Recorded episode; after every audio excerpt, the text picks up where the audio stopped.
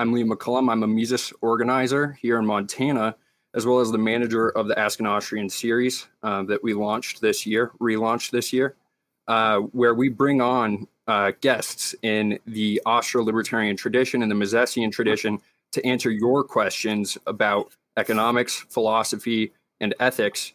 Um, and if you want future questions answered on the Ask an Austrian series, please submit them over at askanaustrian.com. I'll also be looking in the comments to see if you ask any questions there and also watching the live chat just in case any good ones come in today. Um, but yeah, we, we have a list of questions today for Dr. Mark Thornton. So I want to dive right into them and welcome Mark Thornton today. Um, thanks for joining us again. Liam, it's a pleasure to be with you here and the whole group. Uh, yeah, uh, it should be fun. So just diving right in, why don't, why don't you just introduce yourself for everyone really quick? Well, um, I'm Mark Thornton, and I work at the Mises Institute, and I have for quite a long time. And I'm a senior fellow there. I'm the uh, uh, Luddy Peterson Professor uh, of Austrian Economics there, and uh, I work with all the educational programs of the Institute, including the Academic Journal.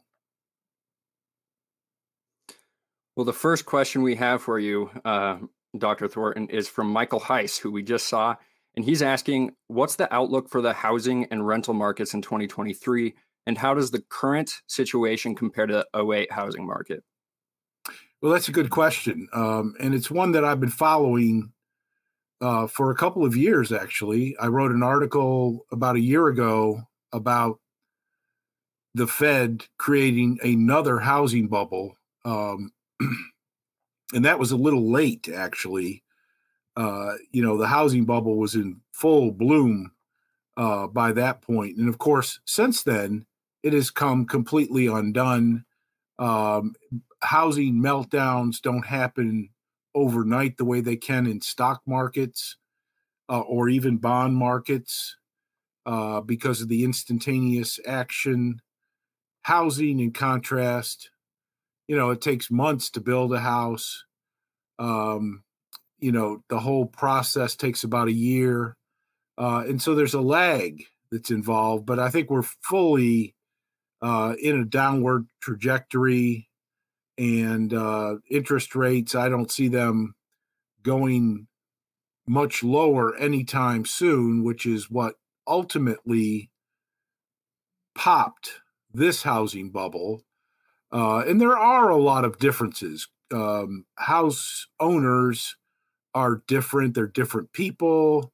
They've financed their houses differently with more fixed rate mortgages over longer periods of time, in contrast to the riskier um, variable rate mortgages. Uh, there's a lot of policy differences, obviously. So there's a lot of differences uh, between one housing bubble and the next.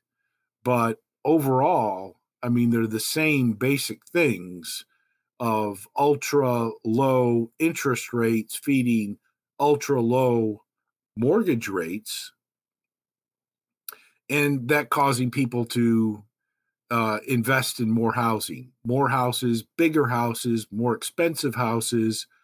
Um, we've seen a lot of uh, wholesale re- uh, renovations of housing.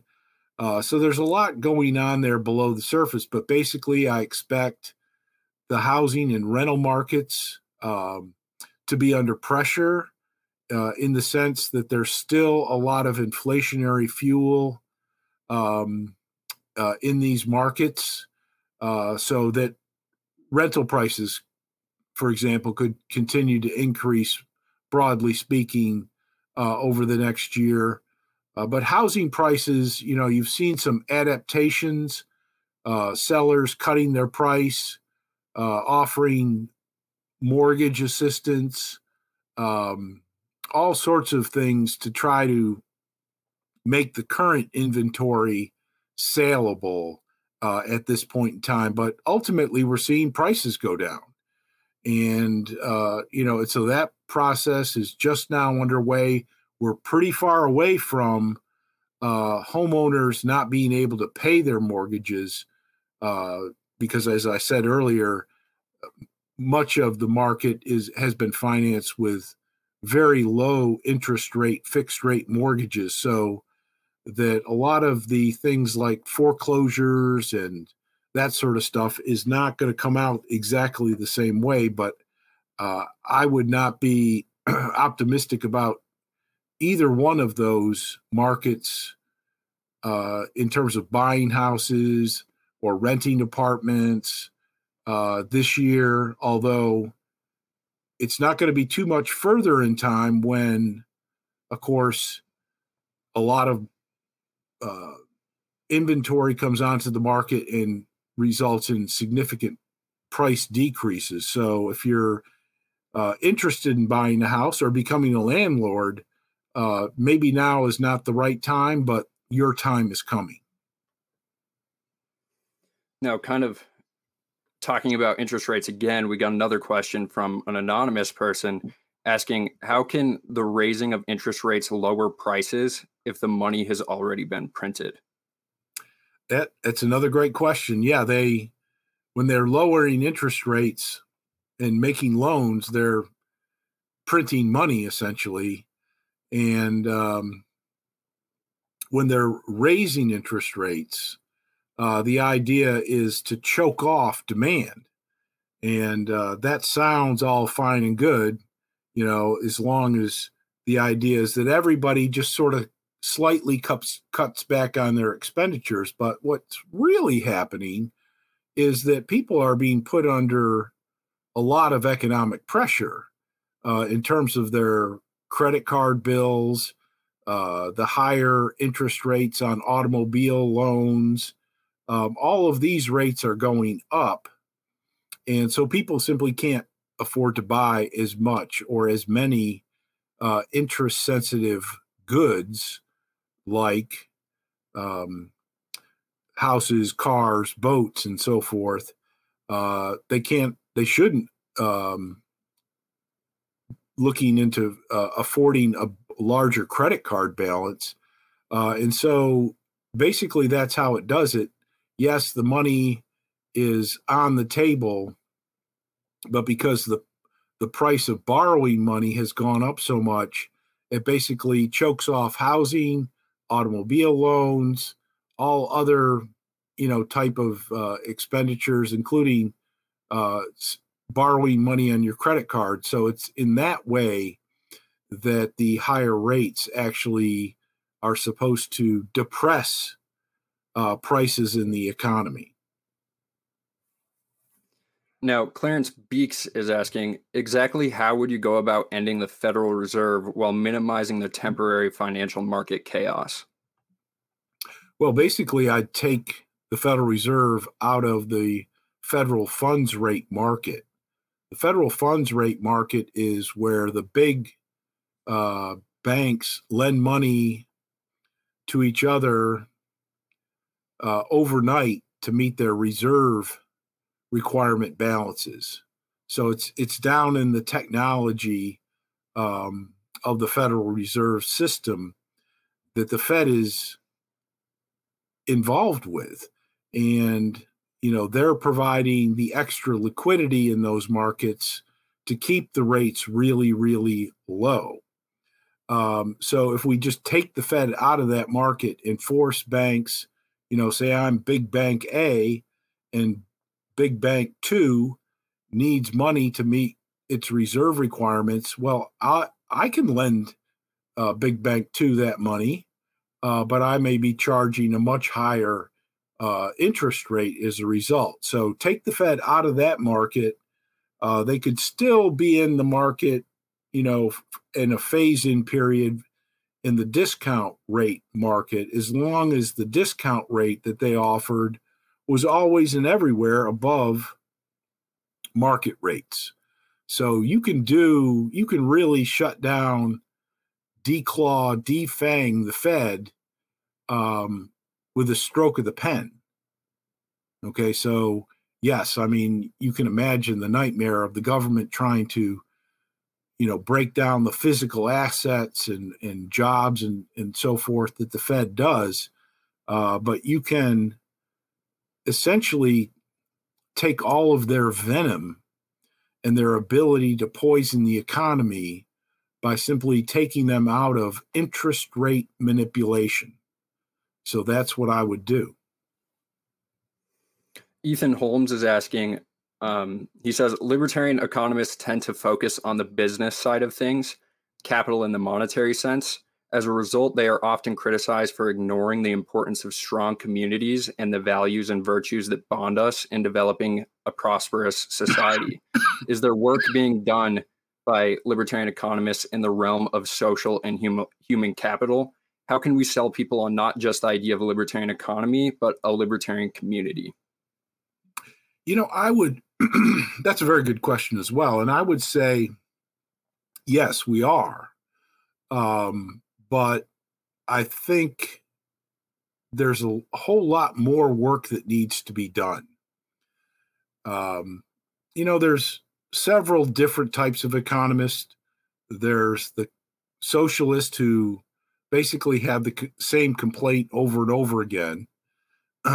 then there are the sort of the mainstream economists who pay attention to nothing but prices. And, you know, Austrians pay attention to prices too. We think they're incredibly important. Uh, you know, you have to have money before you have prices, and you have to have prices before you have economic calculation. And the whole thing presupposes property rights. So it does sort of bring together um, many of the most important aspects of economics.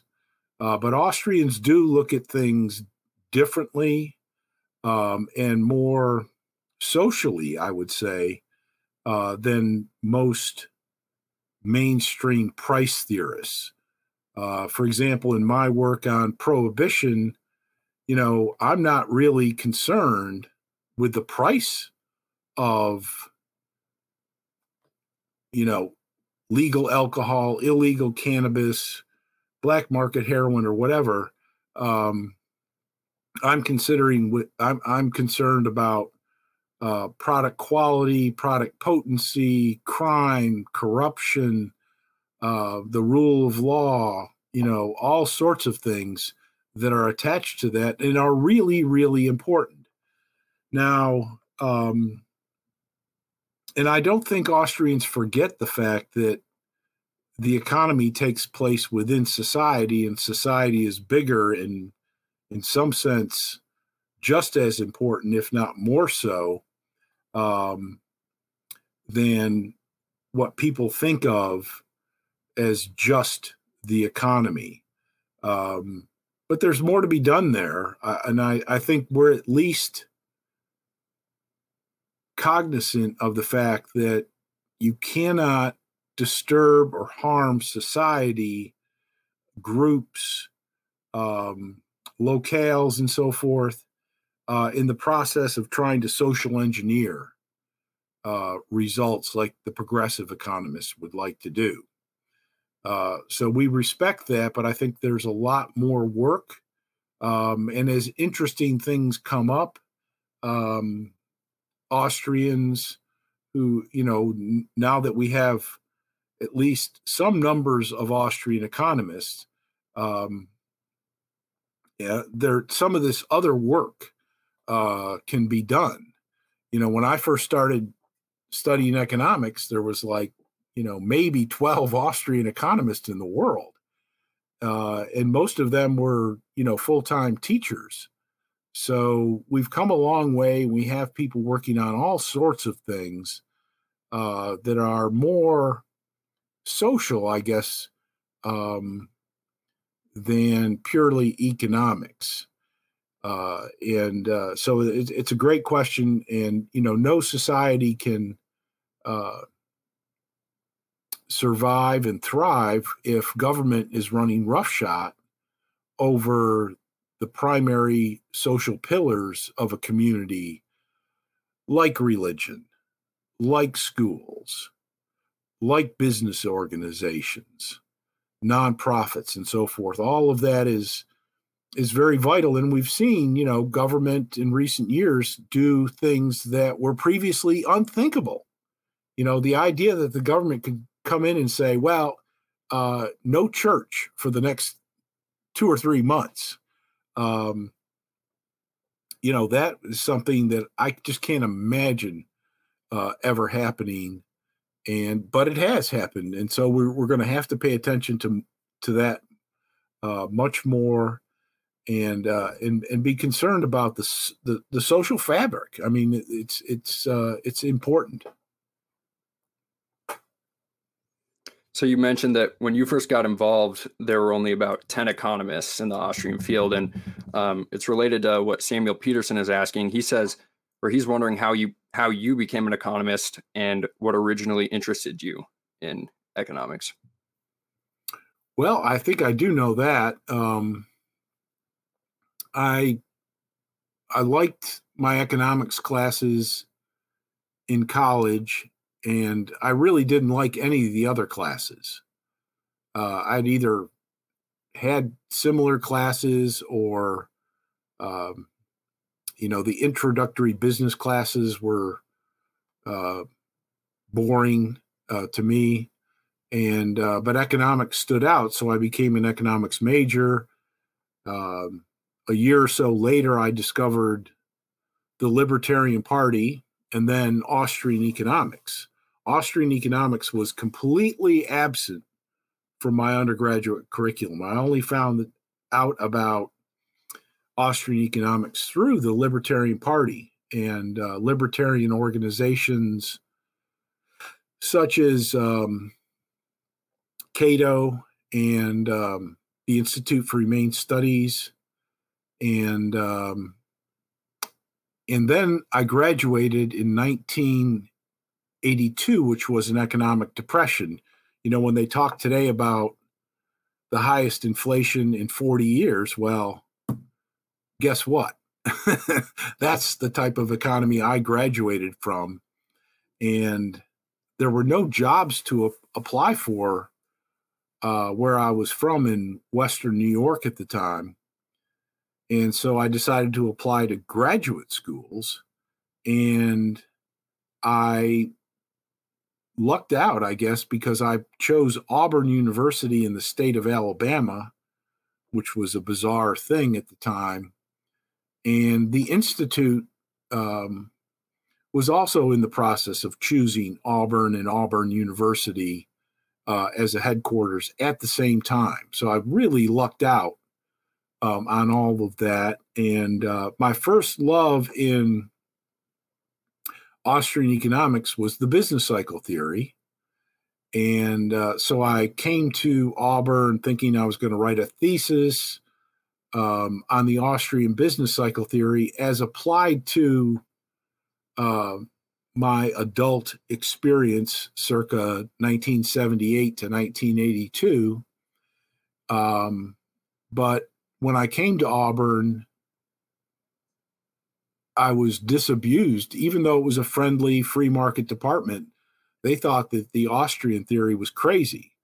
And so I put that on hold until more recent times when I've been writing about the business cycle. But um, I got in, interested in economics because I was interested in business uh, and I was interested in my own community failing and um, and I kind of was guessing that it was government's fault.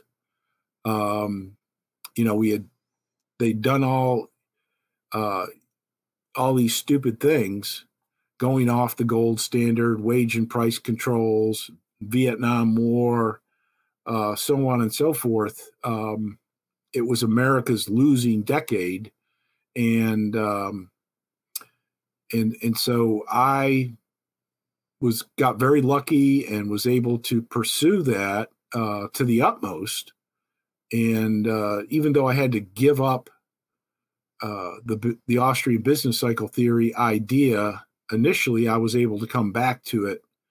Um, and and I have more work to to do in that area for sure. Riley Whip is asking, what is the best way to use Austrian economics and entry level business to help create value? Well, um, yes, uh, that is uh, a great question, a very practical question. Uh, business, especially entry level business, you have to create the value experience for your customers. Uh, one of the things that I've been thinking about a lot lately is that Americans have lost their service orientation in work.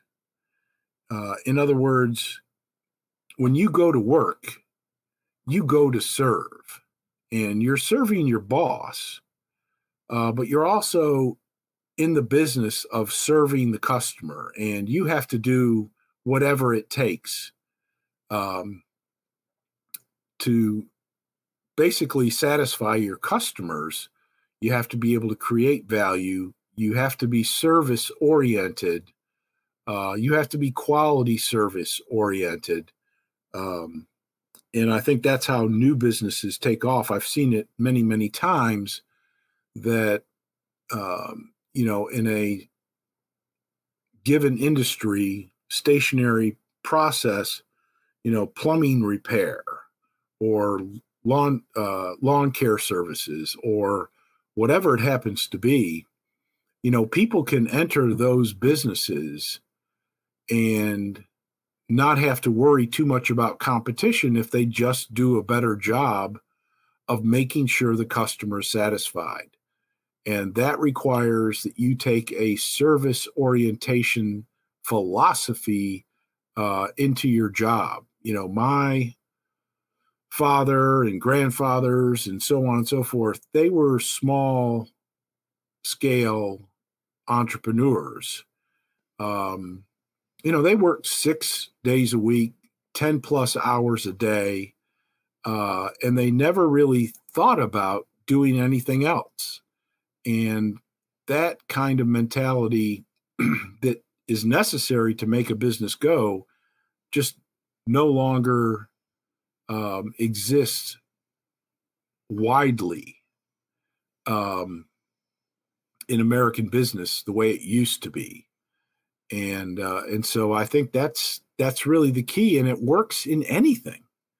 Um, you know, you don't have to be the greatest technically trained medically proficient nurse in the world to become the best nurse in town uh, just by that mentality and that philosophy uh, of doing your job. Uh, the market catches on to that and rewards that. Um, so that's what I would say. All right. So I think we only have time for one more question. So I'm going to pick one from the live chat here. Um, Donnie Letson is asking, how does crypto fit in the strategy of decentralization, or does it? What's your overall opinion on crypto in our economy? I think it does fit this the strategy extremely well. Um, I think crypto and the blockchain technologies are going to be um, with us uh, for a very long time, and in and it, it's going to become more important over time. And I know this is dark days for the uh, crypto uh, gang, but um, I think it's not terribly surprising what's happened to it. And I expect a lot of further pain this year. Uh, but ultimately, I anticipate a long term bottom in the Bitcoins. And um, I also expect that when we get to that low point, of course, nobody's going to want to be introducing new coins, but there's going to be a lot of new coins and new technology uh, built into the newer coins. So the technology is going to benefit uh, from the recession, uh, economic crisis that we're looking at going forward. And I think that the the really long term crypto uh, coins um, are probably going to get introduced in this coming economic crisis.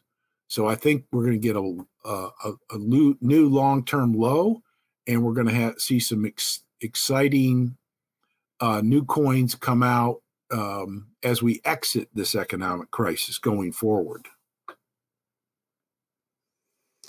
All right. Well, thank you so much for joining us today. Um, we, we got a bunch of questions, and unfortunately, uh, we can't get to all of them, but I will save them for future episodes. So please tune in to future episodes. Our next guest is with Joe Salerno. Um, so I hope you continue to listen and follow us at askanaustrian.com. Um, and then, Dr. Thornton, are there any recent works that you want to promote and you want to tell people where they can find your your works?